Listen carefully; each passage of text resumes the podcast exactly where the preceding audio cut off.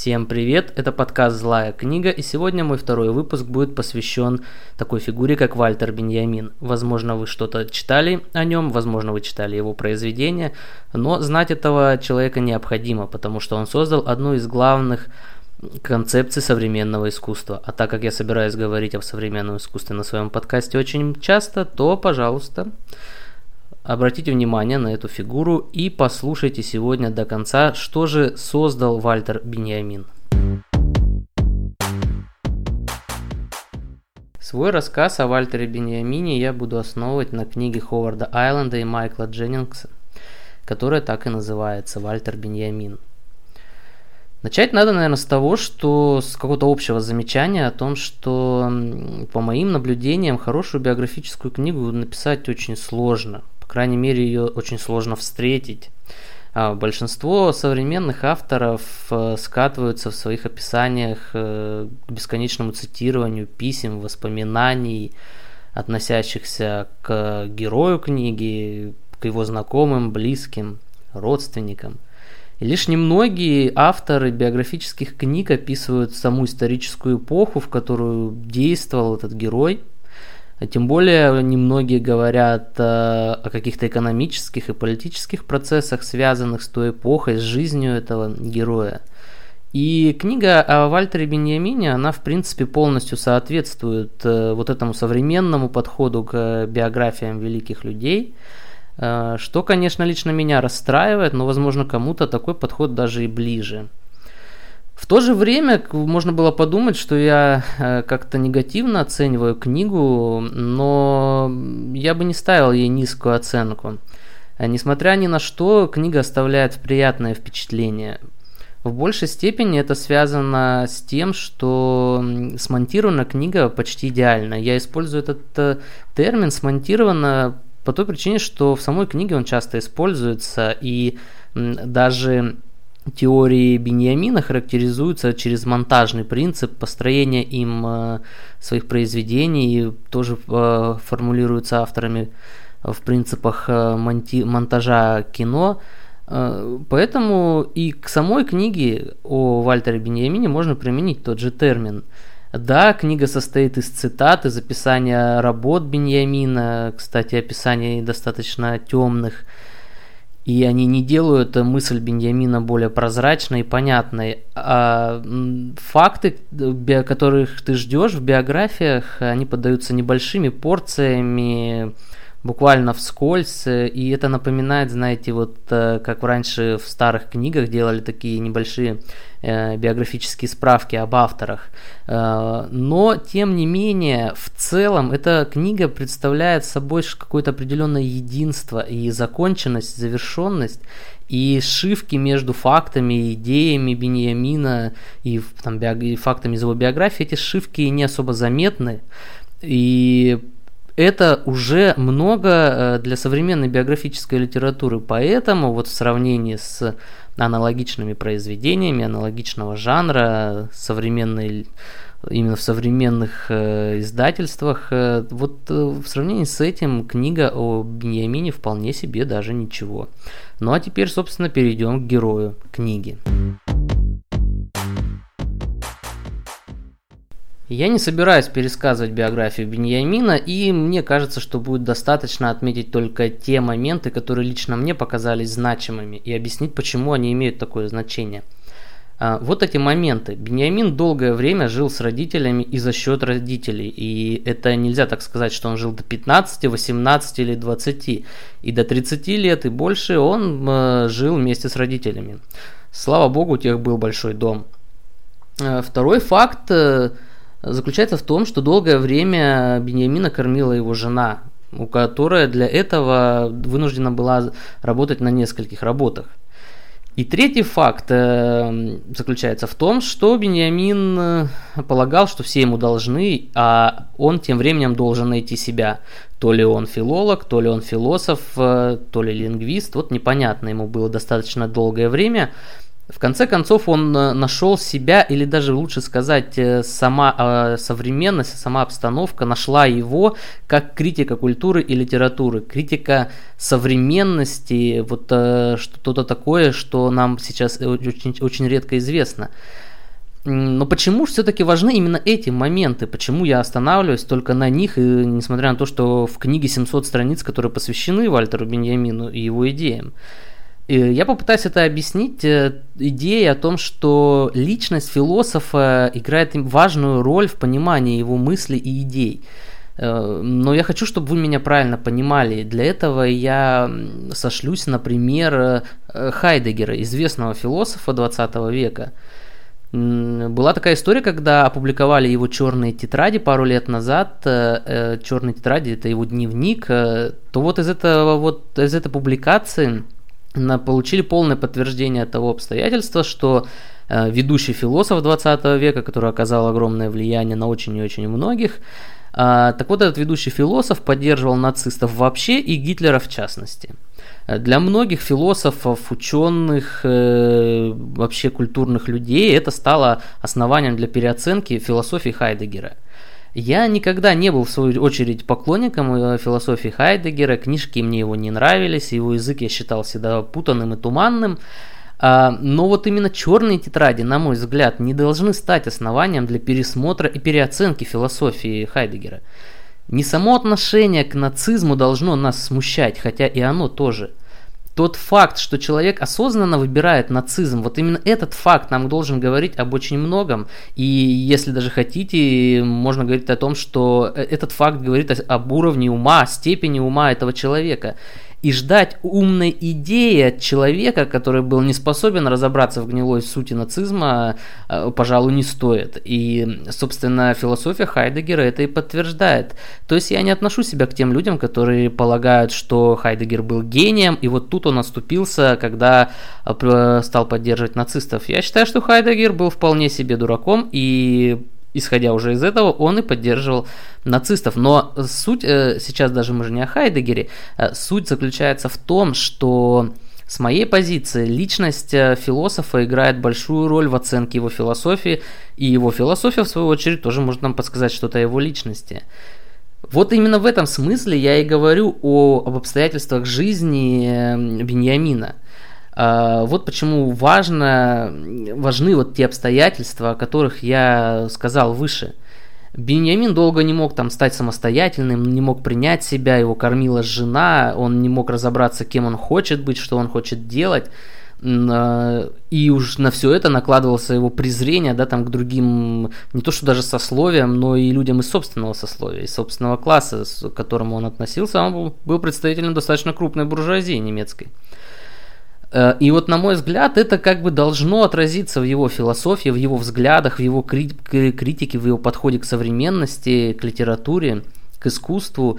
И на протяжении всей книги я задавался вопросом, э, действительно ли отразилась его жизнь, его личность в его философских взглядах. Э, но вот прежде чем я вот отвечу то, как я это понял, стоит, наверное, еще упомянуть о некоторых обстоятельствах его жизни, которые все-таки имеют важное значение. Э, многие, кто вообще знает что-то о Беньямине, как раз таки знают о его трагичной судьбе. Дело в том, что Беньямин покончил с собой на границе Франции и Испании, когда бежал из Вишистской Франции. А, он пытался через Испанию пробраться в США. А, ранее до этого, там в 1933, по-моему, году, он бежал из Берлина в Париж, э, спасаясь от нацизма. А, и это создает определенную такую э, атмосферу трагичности в его судьбе. Но вот если брать чисто фактуа, фактами, то его судьба была не столь несчастной. Ну, конечно, по сравнению с другими его соотечественниками. Э, например, Бениамин был сотрудником знаменитого Франкфуртского института социальных исследований, который известен нам многими личностями, но вот для меня самое важное из них это, например, Эрих Фром. Так вот, э, он был сотрудником этого института, Беньямин, и он получал от них стипендию даже в самые тяжелые годы. Э, там, в 30-х годах, в самые тяжелые годы он получал стипендию, и это помогало ему выживать. Э, в то же время его не бросала и жена, которая со временем стала бывшей женой, но она всегда ему предоставляла кров и помогала в трудных ситуациях но и многочисленные друзья, которые снабжали его не только книгами и бумагой, но и деньгами. Так вот, э, на основании всего этого, как же, собственно, я могу ответить на вопрос о том, что Беньямин э, как личность Беньямина повлияла, собственно, на его идеи. И вот тут для меня очень странно, с моим таким критическим настроем ко всему, для меня очень странно, что образ Беньямина для меня это образ такого печального человека. А что-то вот неуловимое в его жизни, в его идеях э, не позволяет мне однозначно осудить э, за то, что, ну, лично для меня можно назвать непутевой жизнью. И э, причем я далек от концепции вроде, что гению все возможно, и поэтому мы ему должны многое прощать. Нет, я с этим не согласен. А, но Беньямин мне кажется трагичной фигурой. Это человек, который не нашел себя, не устроился в жизни, и дело в том, что когда была такая необходимость, он мог браться за работу, за тяжелую работу, там, за работу, от которой его тошнило, но он за нее брался, потому что он считал это важным для своей семьи. Он мог бросить все дела и мчаться там в другую страну, чтобы спасать сына, который ближе, чем ближе было 18 лет, тем больше сомневался, что же ему делать. А, то есть Беньямин полностью не отстранялся от обстоятельств жизни, и не только он пытался спрятаться от них, э, он их готов был принять, э, боролся с этими обстоятельствами, когда уже нельзя было дальше закрывать на них глаза. А ведь многие люди, и вот этих людей я готов полностью осуждать, они продолжают закрывать глаза даже в таких ситуациях, которые уже вопият, вопиют, не знаю как правильно, и которые требуют, чтобы ты взял свою жизнь, жизнь своих близких в руки, в свои руки и что-то уже сделал, как-то ее наладил. И суть жизни Бениамина в том, что он прятался, как мне кажется, не из-за своей слабости и никчемности, а, как вот те вторая группа людей, которых я готов осуждать, а для того, чтобы иметь возможность думать. Вот именно это для него было важным. А, его размышления а, играли для него главную роль, и ради них он и старался оградиться от чего-то в жизни. И эти, э, вот такой пример даже можно привести, что его раздражали шумы, звук, э, звук играющих детей, лающих собак, играющих на музыкальных инструментах соседей. И раздражало его это до такой степени, что он не только воском заливал уши, он пытался залить их цементом.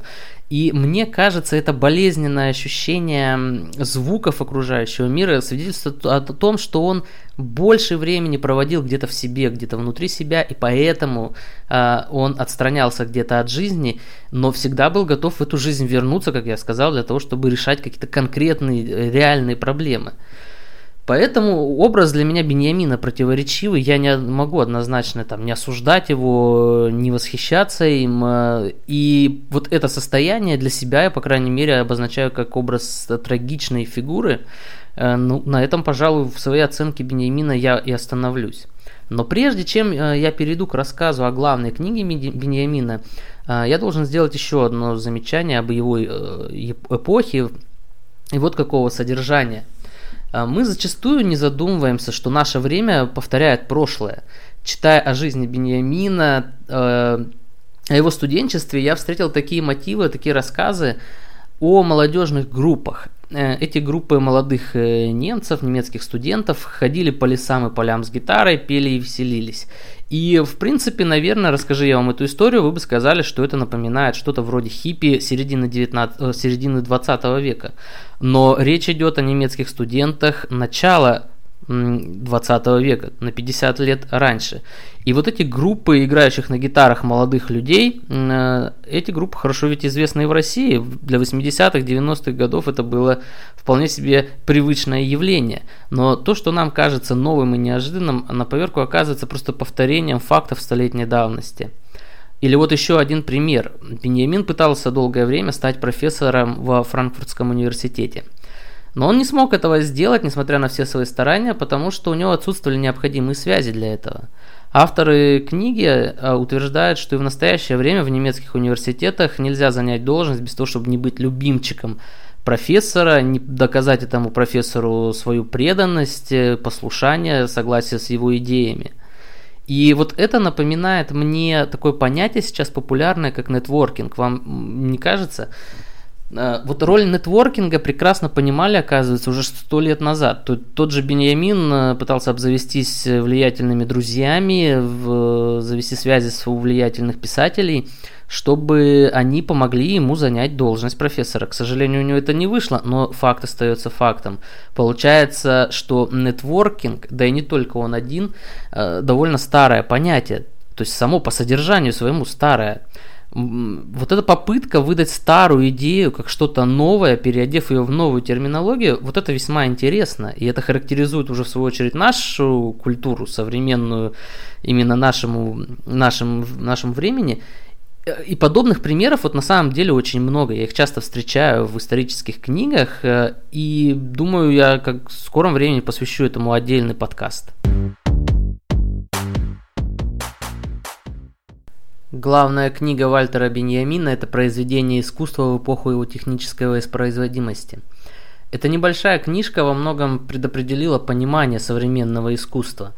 О своем понимании современного искусства я как бы собираюсь рассказать в ближайших подкастах, но сейчас поговорим именно о том, как это видел Беньямин. Э, эта книга заставляет задуматься, а это уже многое, потому что большинство книг, претендующих на концептуальный подход к современному искусству, э, далеко не дотягивают даже до того, чтобы быть интересными, не то что умными. Большинство же книг по современному искусству вообще э, останавливаются просто на перечислении каких-то течений, направлений, отдельных фактов э, в живописи, в архитектуре. Э, и дальше не идут. Книга Беньямина не такая, и это очень и очень хорошо, и поэтому ее нужно прочитать а, каждому, кто интересуется пониманием современного искусства. Признаюсь, что у меня нет собственного прочтения этой книги или ответов на все те вопросы, которые поставил Беньямин. А, поэтому я коснусь лишь тех идей, которые, как мне кажется, в этой книге важны для современности, для понимания современного искусства. Э, уже исходя из нашего, из 21 века, несмотря на то, что Беньямин писал в начале 20-го. Идеи Беньямина крутятся в основном вокруг таких понятий, как аура и средства технической репродукции – под аурой произведения искусства не надо понимать что-то мистическое, а, как делали некоторые толкователи Беньямина. Аура, как пишет сам Беньямин, это здесь и сейчас произведение искусства, его уникальное бытие в том месте, в котором оно находится – Э, согласитесь, если раньше писали картину, то это была уникальная картина в единственном экземпляре, и она была расположена в хорошо известном э, месте, э, в церкви или в каком-то замке, и располагалась, естественно, только вот в этом конкретном месте. Это и понималось, понималось Беньямином как аура произведения – в свою очередь, под средством технической репродукции Бениамин понимал э, фотографию, кино, а также звукозапись. Э, Все это стало доступным в течение второй половины 19 века, в начале 20 это уже стало достаточно технически продвинутым. А, средства эти не только превратили в объект э, само привычное искусство, когда, например, делались фотографии картин или звукозапись оперы, а, но и сами э, эти средства, э, как пишет Беньямин, заняли самостоятельное место среди видов художественной деятельности. А, Беньямина в связи с этим занимает вопрос, какое обратное воздействие оказали такие средства репродукции на традиционное искусство и как э, такие средства повлияли вообще на отношение к искусству, к способу его восприятия. И, во-первых, то, что отмечает Беньямин, это то, что у произведения искусства пропадает их аура. А, объясняется достаточно ну, очевидным образом. И о конкретной фотографии или о конкретном фильме уже нельзя сказать, что это нечто уникальное в единственном экземпляре. А, тиражируемость, что кинолента, что фотографии, а эта тиражируемость уничтожила уникальность, единичность произведения искусства. В свою очередь это приводит ко второй особенности, э, отмеченной Беньямином, э, то, что аура произведения заменяется экспозицией, как это называет Беньямин, то есть э, тем, как произведение подается. Сейчас важна не аура произведения, да, не его уникальность, не его единичность, потому что их нет. А то, как размещено конкретный, размещен конкретный экземпляр произведения, то, как он представлен. Э, например, в кино нам сейчас с вами важнее, э, как э, выглядит сам кинотеатр, чем непосредственно кино. И это тесно переплетается с третьей особенностью, с массовостью – репродукция позволила впервые там в истории э, вынести культуру искусства в широкие в массы, создать то, что сейчас называется популярной культурой. Э, репродукция приблизила искусство к народу, э, например, те же картины, скульптуры, даже архитектуру, э, она стала более доступной для людей, потому что, э, живя в каком-нибудь небольшом городе, можно посмотреть и узнать архитектуру Парижа или Лондона, например. Или увидеть знаменитые картины, услышать знаменитые оперы. И отсюда очевидно, э, что изменяется само восприятие произведения искусства.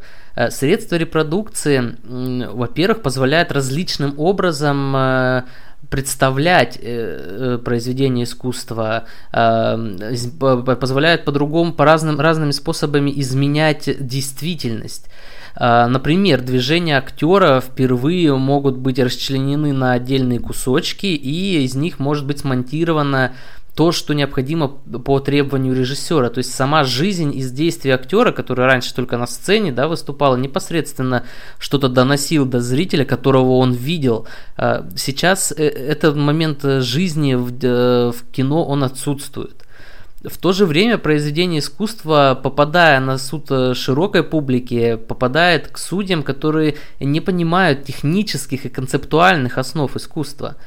Э, вот вы, наверное, замечали, как мы смотрим картины в галереях.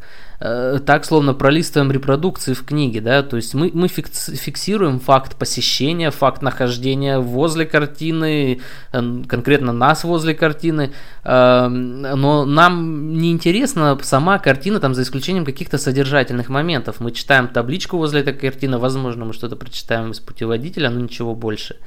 В этой ситуации значение приобретает экспозиция произведения, то, как подается произведение искусства, а, а не то, чем оно является. Мы ценим картины не потому, что они действительно хорошо написаны, а потому, что они выставлены в музее. Э, вот почему столь большую популярность, например, получают обзоры, отзывы, оценки. Это все то, что заменяет широкой публике чувство вкуса, эстетические критерии, э, которые у широких масс не могут выработаться.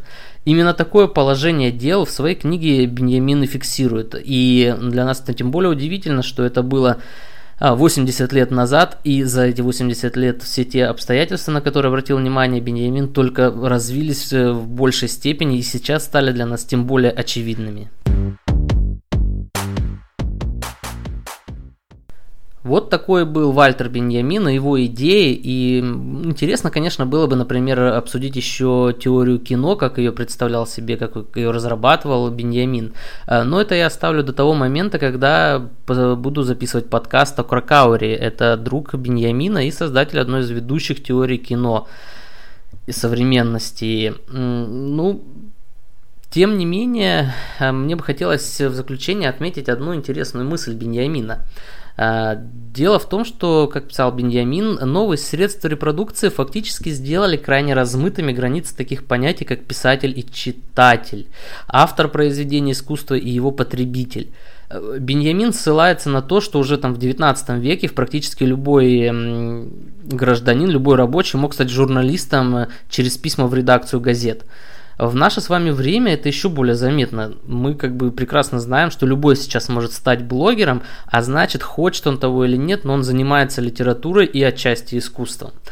Современные средства вот этой репродукции тем самым э, не только лишили произведения ауры, приблизили это произведение к широкой публике, э, которая взяла на себя роль оценщика, качество произведения, но оно в принципе современные средства репродукции сделали э, саму публику автором и даже не соавтором произведения искусства, как когда-то предполагалось там в теориях литературы 19 века, но э, именно авторское начало было предложено и его активно развивает э, широкая общественность, как принято сейчас говорить. А, Беньямин при этом вскользь только, конечно, но отмечает, что публика, в силу того, что это публика, э, и это широкие массы населения, которые в силу ну, капиталистического устройства общества, эти широкие массы лишены доступа э, к образованию, а даже если они э, имеют этот доступ к образованию, они тем не менее лишены зачастую э, доступа к знаниям, потому что только при капитализме образование и знания это могут быть две абсолютно разные э, отличающиеся отрасли. Э, и вот в результате такого расхождения, да, э, в результате этого публика считает своим мнением э, то, что является всего лишь порождением той экспозиции, той постановки, того представления произведения искусства, которое было сделано там хитрыми режиссерами. И вот именно вот этот момент, и мне кажется, вызывает определенную грусть у того же Беньямина в его, в его книге. А, но он еще не мог предвидеть всех последствий этого, а эти последствия мы наблюдаем сейчас сами с вами, но мы поговорим с вами об этом уже в другой раз. Ну а сейчас не забывайте ставить оценку моему подкасту, я завершаю, всем спасибо.